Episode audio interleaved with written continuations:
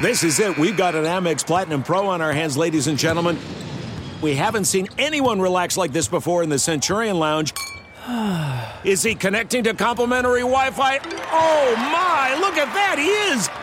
And you will not believe where he's going next. The Amex dedicated card member entrance for the win! Unbelievable! When you get travel perks with Amex Platinum, you're part of the action. That's the powerful backing of American Express. Terms apply. Learn more at americanexpress.com slash with Amex. You know how to book flights and hotels. All you're missing is a tool to help you plan that unbelievable travel experience. That's why you need Viator. Book guided tours, excursions, and more in one place. There are over 300,000 travel experiences to choose from, so you can find something for everyone. And Viator offers free cancellation and 24 7 customer support for worry free travel. Download the Viator app now and use code Viator10 for 10% off your first booking in the app. Find travel experiences for you. Do more with Viator.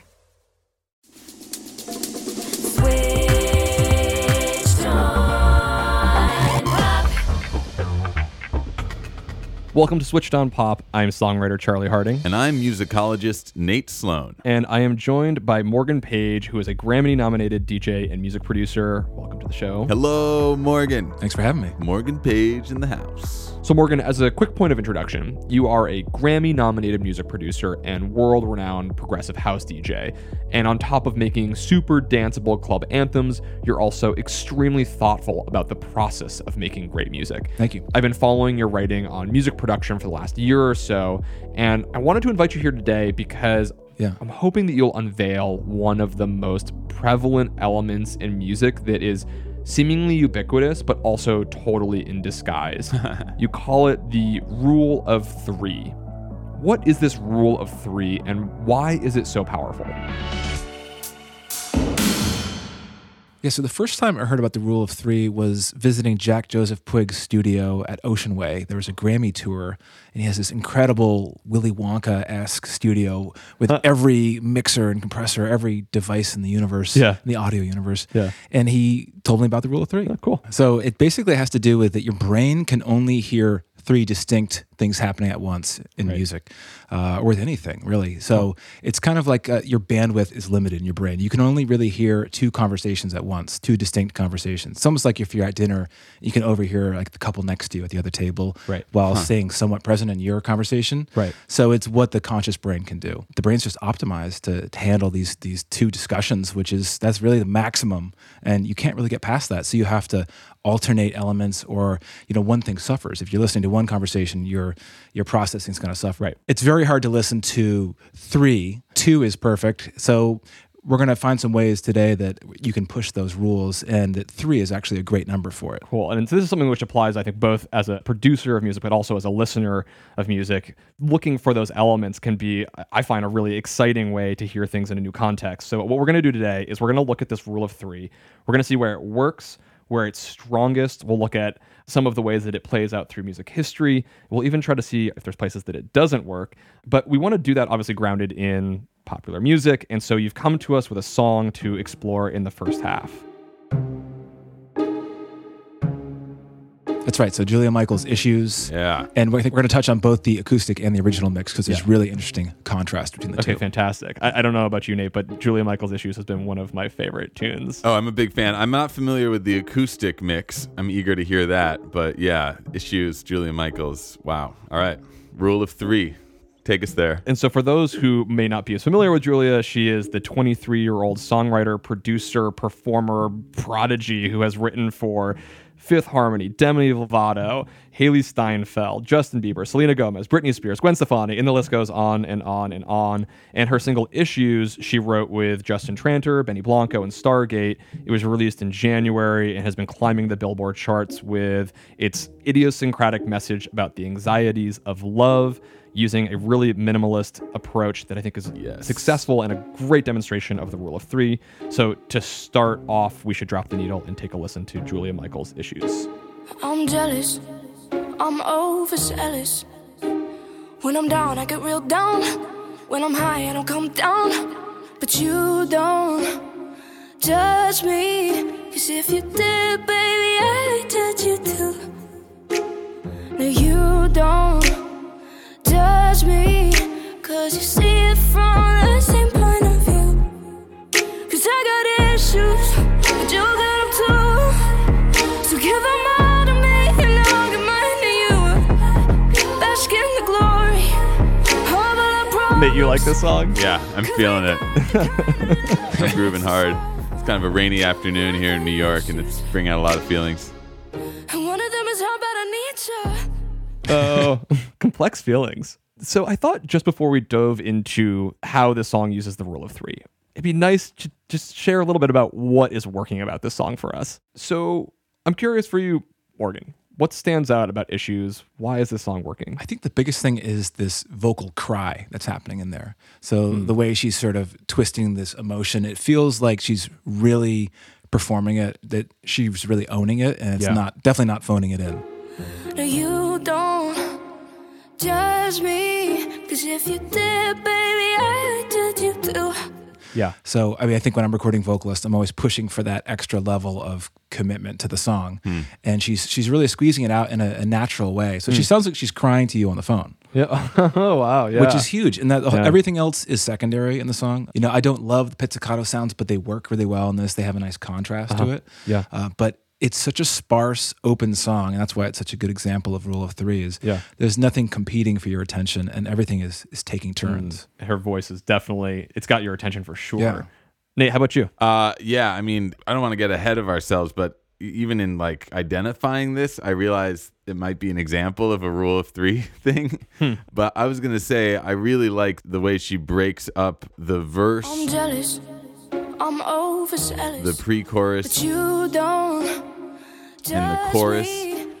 Cause I got issues, but you got them into this seamless build where it's like she her voice is moving higher and higher and the tension is rising and rising mm. and then it finally comes to like this culminating point with that amazing line as the music cuts out yeah i got issues and one of them is how bad i need you And one of them is how bad I need you. Yeah. and the cycle starts over i just think that construction one two three restart is kind of very very successful So I want to double down on that because I love how she brings that idea together with the music itself.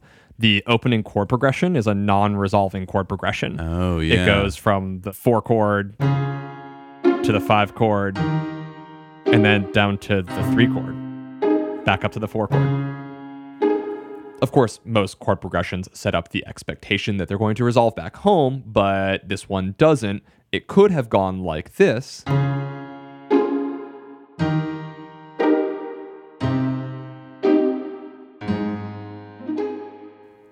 But Julia Michaels prefers to keep us hanging in there, keep us guessing. Which is the best chord progression to have, one that doesn't resolve. It doesn't It's resolve, the endless so- loop that you Totally. anticipate. And, And what is she talking about? About all the issues that she has. And so you're thinking, like, these are unresolved issues. And she's basically talking about the fact oh. that she's got issues. And then the second verse is about her partner's got issues. And when they get together, I love this line. She says, All our problems, we got the kind of love it takes to solve them. Huh. Interesting. Yeah. it's a different take on a typical love song. It's saying, "Hey, I've got stuff that I'm dealing with, and you do too." And the strength of our relationship is our capacity to navigate them. It's a very nuanced and unique uh, perspective. I've never heard a song quite like this. But there's this twist, which is on one hand, you say, I've got issues, and one of them is how bad I need you. I can't figure out if that is a positive quality or a negative quality, right? It's both like I shade? love you. She's throwing shade. Yeah. like on one hand, like you're my issue that I love, but it's also an issue that I love you so badly. And when she does that, she goes back to this unresolved chord progression. The line is unresolved and it goes back to this I've got issues. Yeah, is it passive aggressive? I don't know. Ooh, can I can I have one more? I, I know we all just went around yeah, yeah, of course. because I'm thinking now. I I was very drawn to the instrumentation with these strings. I'm not sure if they're synthesized or highly processed, but it's you know it's a very sparse texture with these strings. And I was thinking it's like it's kind of a bold move to put them out there like that without any dressing at first. But I guess that's maybe that's the point. supporting the fragility of the song's lyrics. It's a very thin, sort of reedy texture those strings, and you're like, it makes me a little, um, nervous almost when I first hear them. It's a ballsy move because it's almost this like Disney cuteness. right? Yeah. Uh, yes. Which I think it's it's sort of this uh, almost bipolar thing where she's talking about deep issues and having major problems, and there's these cute strings softly plucking in the background. Ooh, that's it. So I think they must have chose it for that reason. Yeah. But it, and so if you listen to the acoustic mix, it's interesting because it's a whole different feeling. Mm, right. No, you don't judge me. Cause if you did,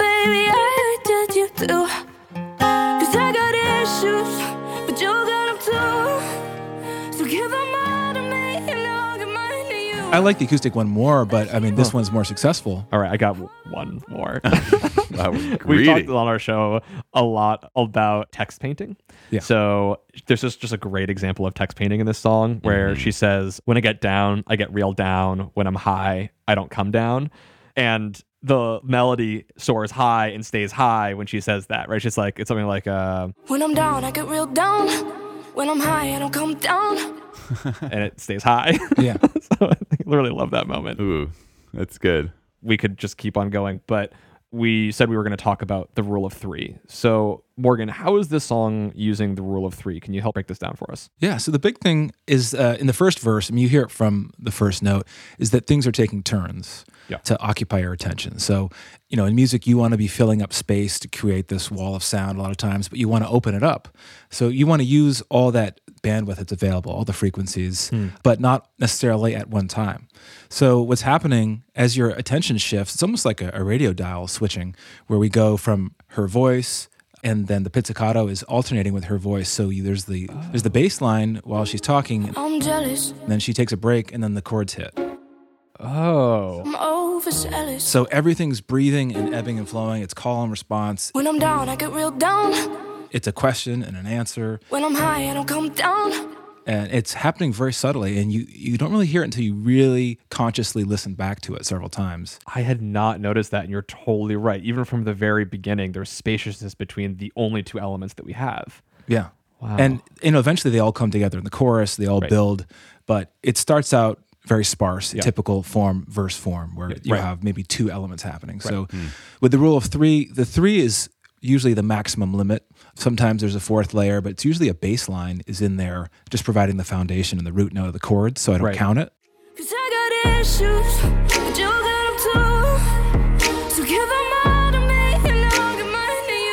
And it's usually maybe supporting the same rhythm as the bass drum or the same rhythm as the lead, and so it's, Right. it's just support and a support element. I would only count the bass as a distinct element if it's a lead, Hmm. if there's like a bass solo or whatever. So when I speak of rule of three, it's three distinct conversations happening. So it, it could be more than just three instruments, but multiple instruments may be orchestrated such that they're supporting each other.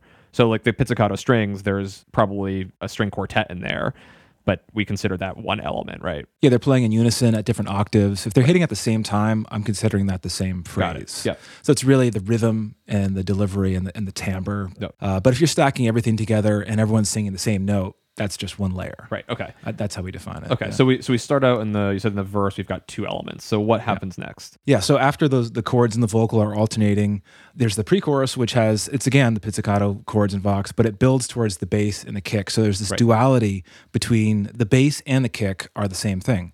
You don't judge me. Cause if you did, baby, Right. So it's pitched percussion. And a lot of times when I'm making music, I try to tune everything. You know, maybe I'll uh-huh. shift the snare up a fifth or a third so that everything is hitting at these harmonic intervals. Just that's what the ear likes to hear. So with this, it's nice because you can achieve that fundamental bass presence and get the kick and have this bigger chorus without occupying a ton of space. So to be clear, these are the same instrument. Yeah, it's a distorted drum kick. hearing- It's a distorted kick. It's a and tuned it- kick, and they're, essentially. they're pitching it to move around with the chords. Yeah. Whoa. Yeah, and the big part of it is that so everything's interacting. You know, the kick is hitting at the same time as the root note of the pizzicato chords. So Hmm. the, those chords have their little root note that before they play the triad or whatever it is they're playing. Yeah. So everything's alternating, and there's this space, and you can hear it ring out in the reverb.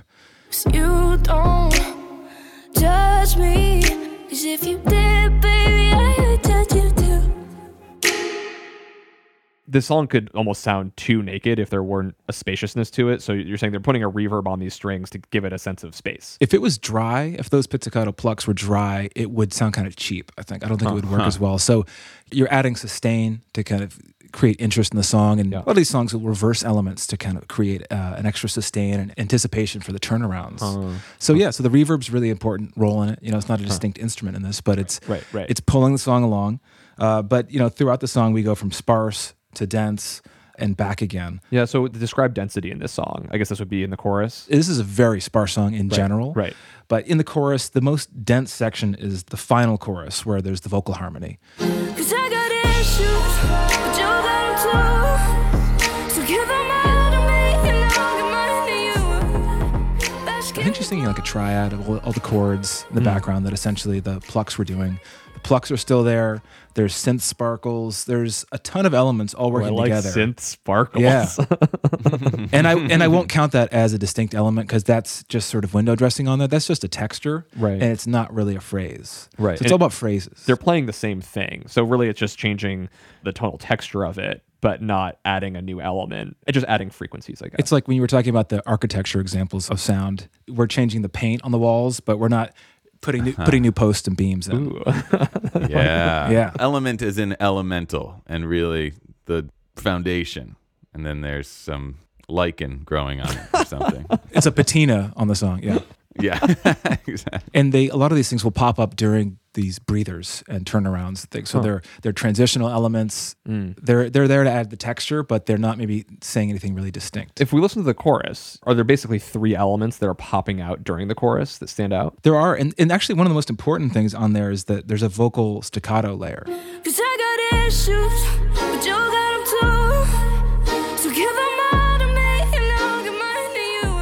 where that? they take a chop of her voice and it's almost like a drone being chopped up. Oh, so yeah. repeating a single note and it's adding this tension and this urgency and it's also rhythmically pushing the song forward.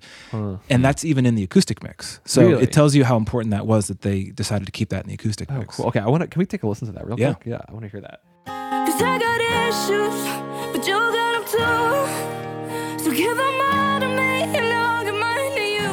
So it's those ha ha ha moments. Yeah, in the they're background. really effective. I mean, that's exactly what I would do if I was producing the track. they did the right thing. Yeah. it seems like these these textural and sort of more producer changes really matter when you have very distinct minimalist elements. Yeah, yeah, and, and I think it's interesting if you look at the two different mixes. The acoustic mix, I, I miss the drums. I miss that punch. So I would maybe, if I were re- doing a remix of it, which I'm actually going to do, just, for, just for fun because Yeah. we're talking about it, Yeah. and I want to play this out live. scoop. Yeah, Uh, Breaking news. I want the punch of the drums, but I want that intimacy of the space of the original of both mixes. So. Just that chorus is so powerful. I, could, I could never play something with pizzicato strings out live. That just wouldn't work It doesn't it, unless it was like an epic trance mix. you know? right.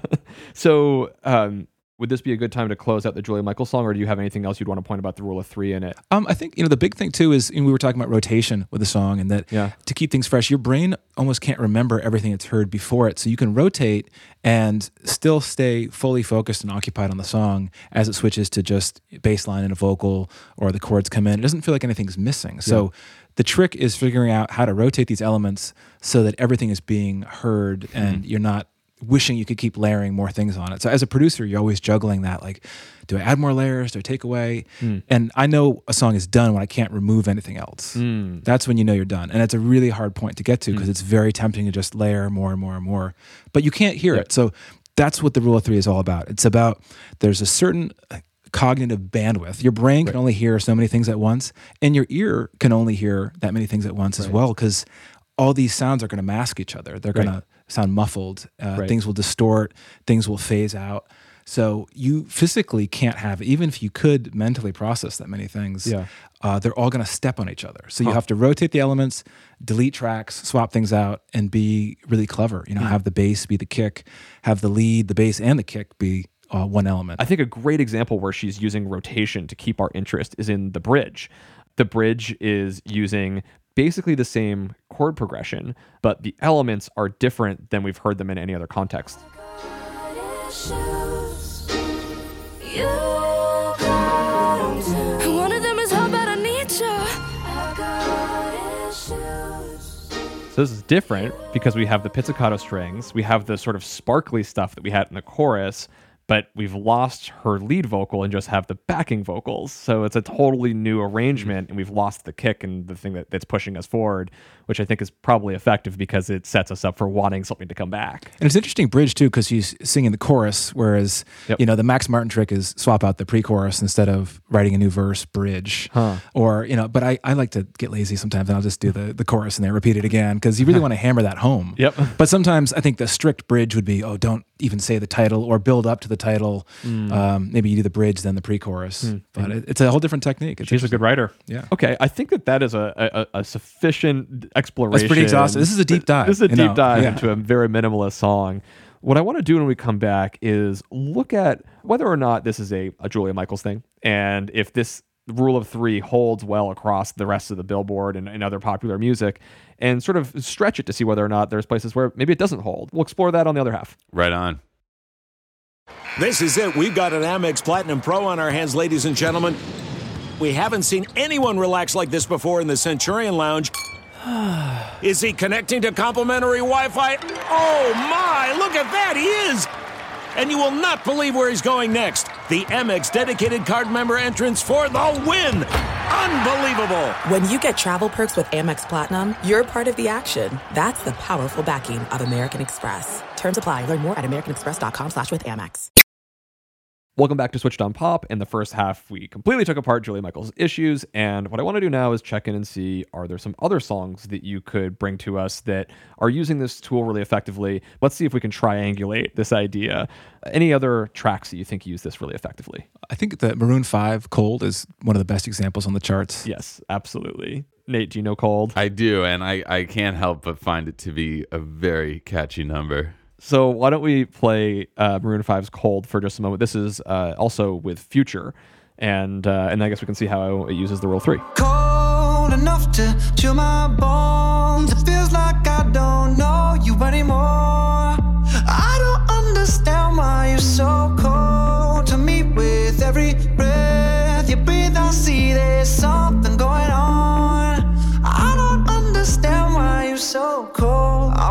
Time or time out? I can't take the in between.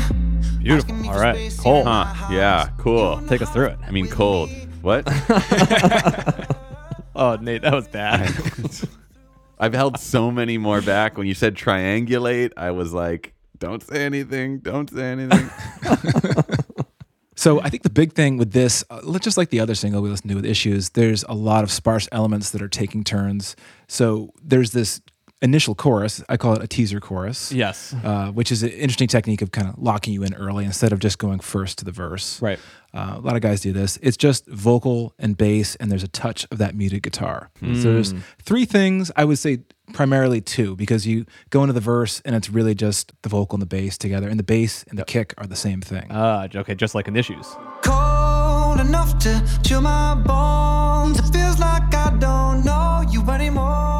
So there's a duality of the kick and the bass. So cold to me with every breath you breathe. The muted guitar is really serving as a turnaround element. It's it's pulling the rhythm a little bit and it's mm-hmm. adding a lot, but it's not taking all your attention. It- it's almost like a James Brown approach to guitar, which is consider it in the rhythm section. Don't think about it as a as a lead element doing its own thing. Yeah, and it's only playing for that one or two bars there. So it's a mm, very yeah. quick element. Yeah. It's not this constant element that's legato that's taking up all the room in the mm. song. Another producer might have you could have done like a, a snare roll leading into the next moment. Yeah, it could be like the Zedd timbale roll. Yeah. Uh, but it's really satisfying. I love it when there's this vocal and just the bass and not even mm. chords. Mm. I'm I'm a big chord guy, so I think it's amazing when people can pull it off to just have that the acapella, you know, that mm. bare vocal and a bass line and you get goosebumps. Like that's incredible. There's just, you know, two voices going on there, essentially. Cold enough to chill my bones. It feels like like Julia, the Maroon 5 vocal has a real distinct quality to it. It's a real person on the other side who has uh, who forms their words in a distinct, unique way. He has these funny. It's I don't know if they're also vocal fries, but you hear these uh sort of things underneath, in between words that make it sound like you know it's right there in front of you. cold. Are we taking time or time out? I can't take the in between. Asking me for space. Yeah, and he's always changing the cadence. I think it's interesting. He'll sort of speed up and slow down, and there's a very clear syncopation on the word "cold," and it's it's really providing that emphasis. So the, the vocal is a rhythmic driver in hmm. this for sure. Hmm. And it seems like it's important to have a bold vocal if all you've got underneath you is a bass line to support you. Yeah, and I think it's just like we were talking about earlier, you're assembling the post and beams of your musical structure. And if mm. you get one of those pieces wrong, the house falls apart. Mm. So that vocal has to be incredible. And during the production process, a lot of times what I'll do is I'll, I'll solo elements and mute tracks and try to find that best combination because sometimes you just have too much stuff piled on there and you can't hear that there's a, a hit song underneath. And it takes that process of muting it to find what those posts and those beams are that are going to be the foundation for the song. Sometimes you don't know. Yeah. Okay. So then uh, we've got our posts and our beams. Right. What is our roof? what is the third piece holding the whole thing together? At its densest moment in the chorus, it's the vocal, the bass. The bass is the drum, and there's there's more percussion going on there as well. There's piano chords. Breath you breathe, I see there's something going on. So the big change, really, beyond the additional drums, are the chords. You know, Okay, the- yeah. There's triads going on there. It's a piano chord, I think. Right. And that that really just creates that satisfying chord progression feel, which always amazes me with the vocal and bass because it's like, how can that be satisfying with those two things Hmm. without a chord? Like, where's the chord? And the chord can come from the harmonies or it could be a keyboard section. But with this, it's fairly low level piano chords that are in there Hmm. and just a big beat driving everything along. So we have a couple of different elements coming in here. At the, at the chorus, we get this sort of fullest moment. How does Cold use this idea of rotating different elements to hmm. give you a new context? I think the most interesting rotation, I mean, between the space of the chords, I mean, there's a fairly layered things happening, but Future's integration of where he is the response to the call. So in the final chorus, after he ducks in for, I think it was the verse of the bridge, he comes in and he's he's saying cold, and he has this refrain where he's reinforcing the title as a response to Adam Levine. Hmm.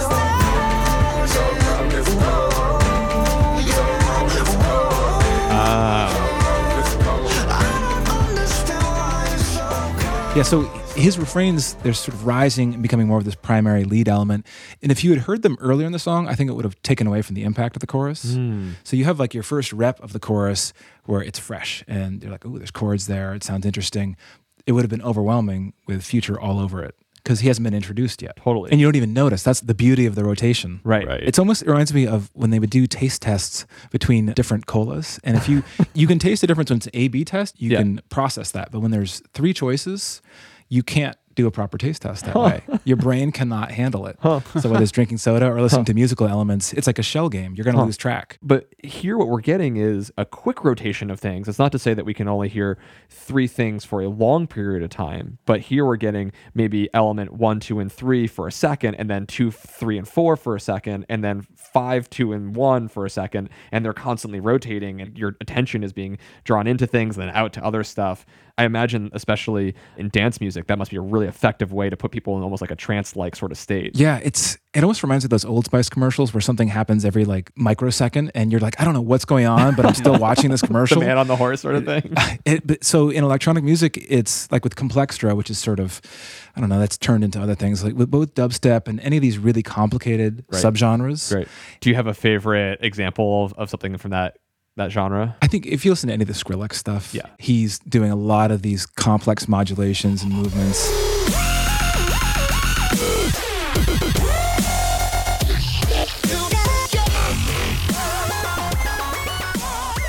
You know automating a lot of things. Things are morphing and changing over time. There's something changing. It's not just every bar it's within the bar. So you have Yeah. micro changes micro rotations happening where people are dropping these one little one shot samples of bass sounds and growls and things like that. Yeah. and your brain doesn't even know what's going on but it loves it. It's this novelty. So it's this sugar rush and attention switching that's going on. Yeah. and by the way to do it though is that you're still focusing on one element at a time or you're focusing on the rule of three for that given moment in uh, time. But you basically have a quarter second to Right. catch three things, and then Right. the next quarter second you're on to three others. It's like psychological warfare. It's it's. I've never thought about production in this way. It's fascinating. But in general, one example that I almost didn't hear for years is that even with a drum fill, you let that moment, let the build be the build, I always say. Mm-hmm. And you're sort of introducing change before change. So if you're introducing a new element, just focus on the drum fill. Don't focus on the chord or the vocal. If you want to introduce something, you focus on one thing, drop it out.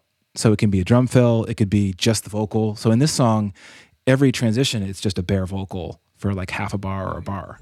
Yeah. When we're kissing, feel so different. Baby, tell me, how did you get so cold enough to chill my bones? Okay. So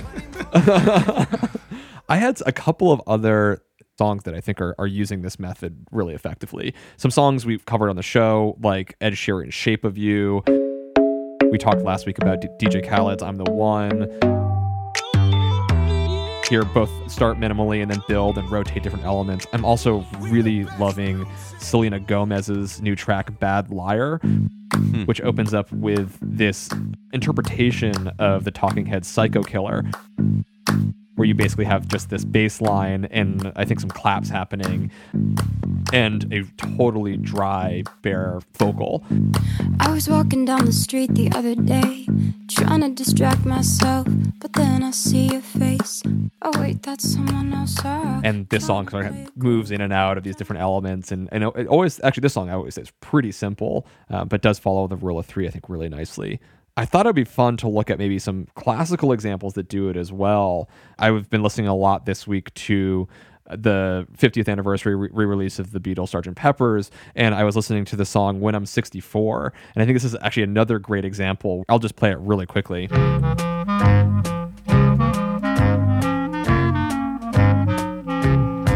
You start off, you've got some winds, you've got a bass, you got a drum. When I get older, losing my hair, many years from now.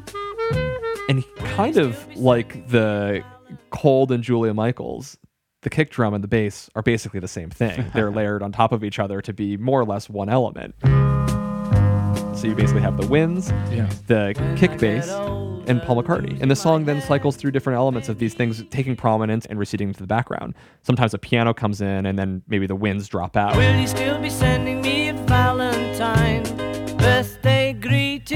Bottle of wine. or backup harmonies take over and other elements kind of fade into the background for a moment. You'll be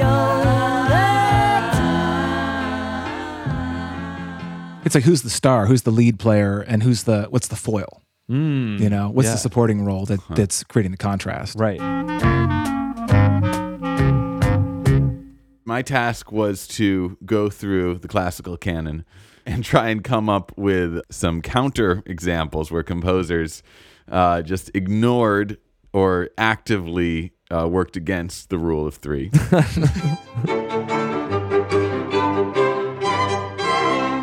and I was able to find a few, and maybe not surprisingly, they're all from the modernist movement of the 20th century move towards atonality and dissonance and chaos.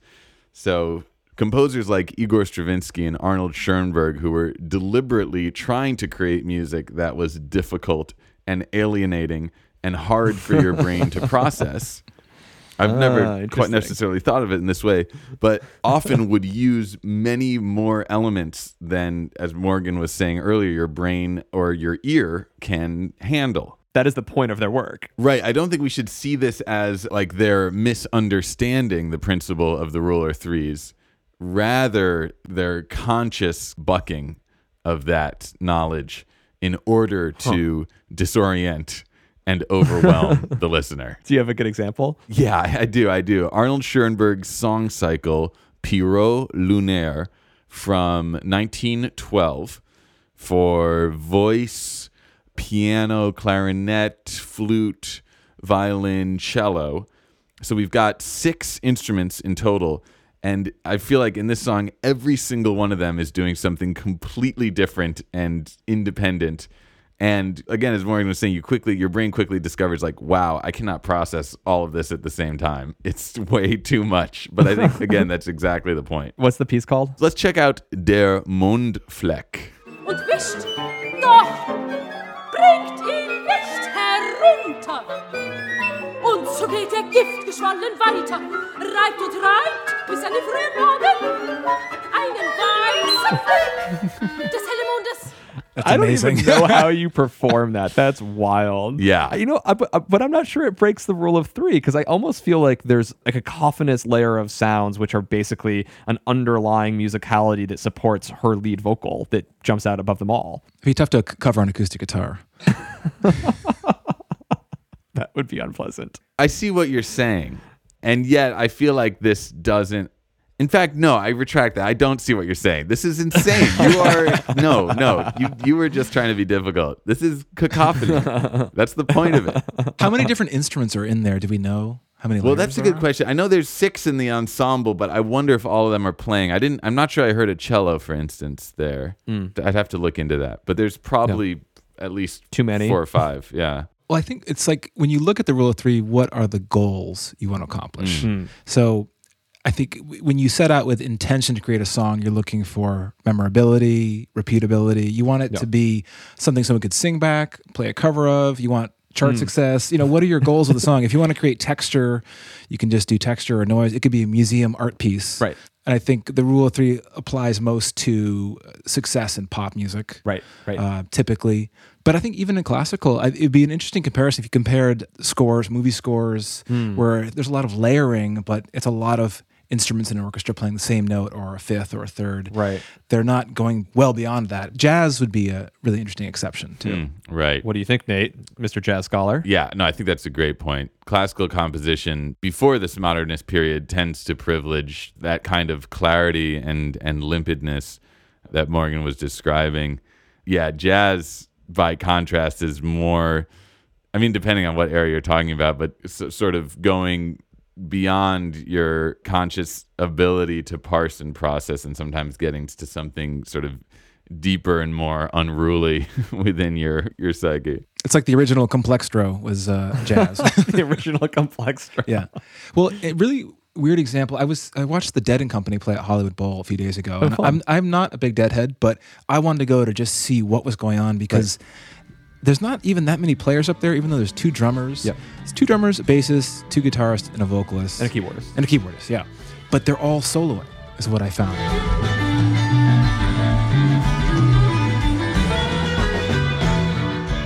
Mm-hmm. and, and maybe I'm wrong about that, but it you almost don't hear a chord progression because it's all these singular voices of instruments weaving in and out, almost a little jazzy, almost a little bluesy. Yeah. There doesn't appear to be. There's a lot of moments where there isn't a prominent lead and everything is interweaving, and then they allow the lead to shine. It's not you know? surprising considering their psychedelic roots and maybe a desire to push the boundaries of consciousness. And so I think the the interweaving soloing where people are listening to each other and responding to each other, but also are their own unique thing, are probably pushing our ability to pay attention and maybe similar to uh, the Skrillex method, pushing us to be in a more sort of trancy way of listening. Yeah, it all comes back to what are the goals of what you want. Do you Right, right. It, with that? It's it's more extended versions of songs that are continuous and there's not really a break. I Mm. mean, they put in a very deliberate intermission. You know, it's a four hour show, but they keep going and extending it, and you're not really sure where it starts or ends a lot of the time. So that's a cool Yeah. effect and a very different goal, a very different outcome from Mm. uh, these efficient pop songs that are Right. like sports cars constructed to be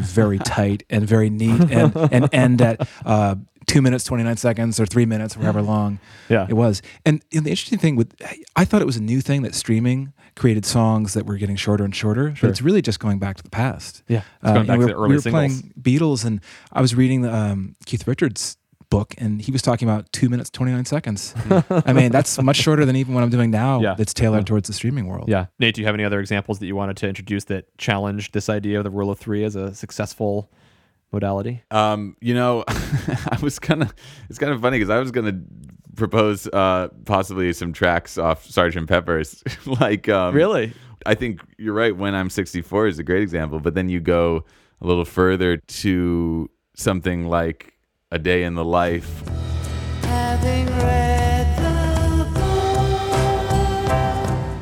Well, like the Wall of Sound. I mean, which song? Well, that was that was the other counterexample that I was thinking about was was looking at the wall of sound as a whole concept, the uh, Phil Spector sound. And so I actually I went and listened to Ike and Tina Turner's Deep River Mountain High. Just check this out for a second.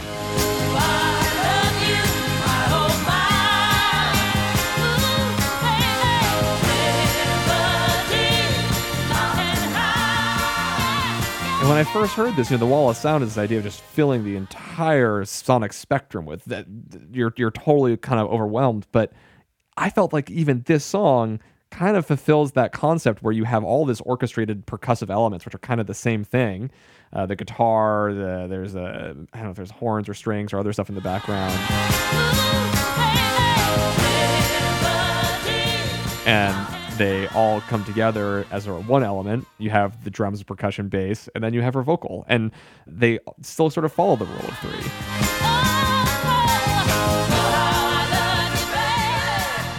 Even even a lot of the Beatles stuff, like there's moments of reference to things like Schoenberg and A Day in the Life, for example, right, where all of these wild orchestral elements start playing on top of each other and creating all this chaos. But that's sort of an artistic intent. But oftentimes, when you have a, a verse or a chorus, they still, I think, adhere to it fairly uh, um, religiously. And I think I, I, the way I look at it is almost like actors. That one role, the role switches. So when you have, and Mm. sometimes you, the role is playing two characters, but it's like throughout this, the story of the song, one element can rotate and, and morph into something else. Where Mm. so like uh, Swedish House Mafia, they had this huge song, uh, one, and the kick turns into the bass line Hmm. over time.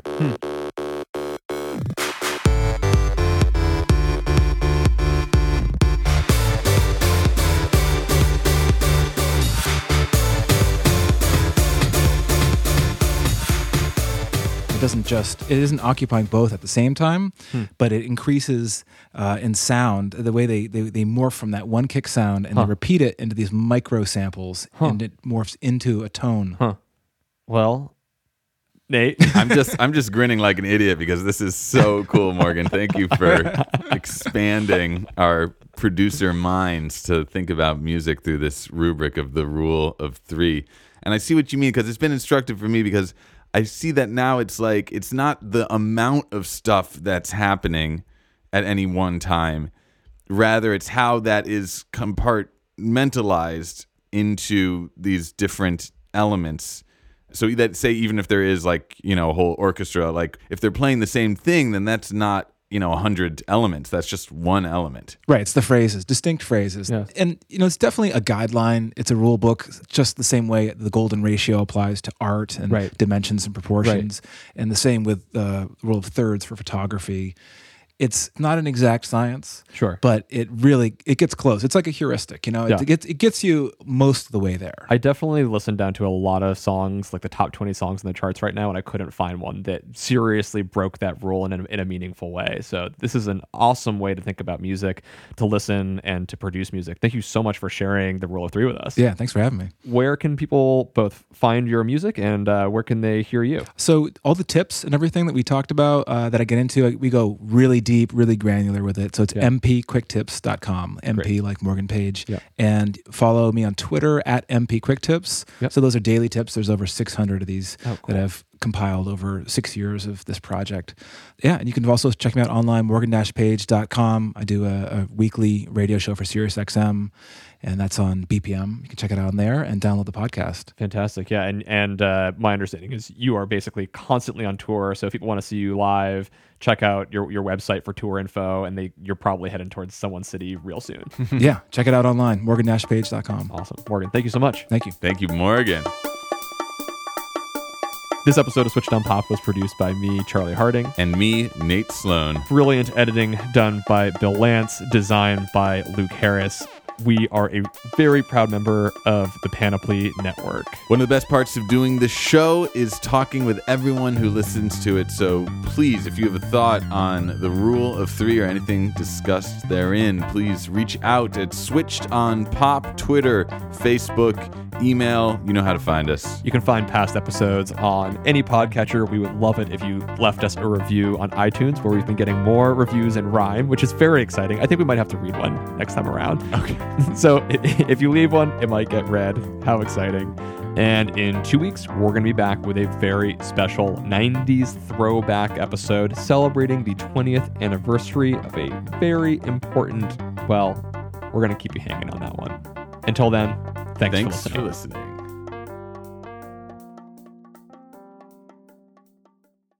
This is it. We've got an Amex Platinum Pro on our hands, ladies and gentlemen. We haven't seen anyone relax like this before in the Centurion Lounge. Is he connecting to complimentary Wi Fi? Oh my, look at that, he is! And you will not believe where he's going next. The Amex dedicated card member entrance for the win! Unbelievable! When you get travel perks with Amex Platinum, you're part of the action. That's the powerful backing of American Express. Terms apply. Learn more at americanexpress.com slash with Amex.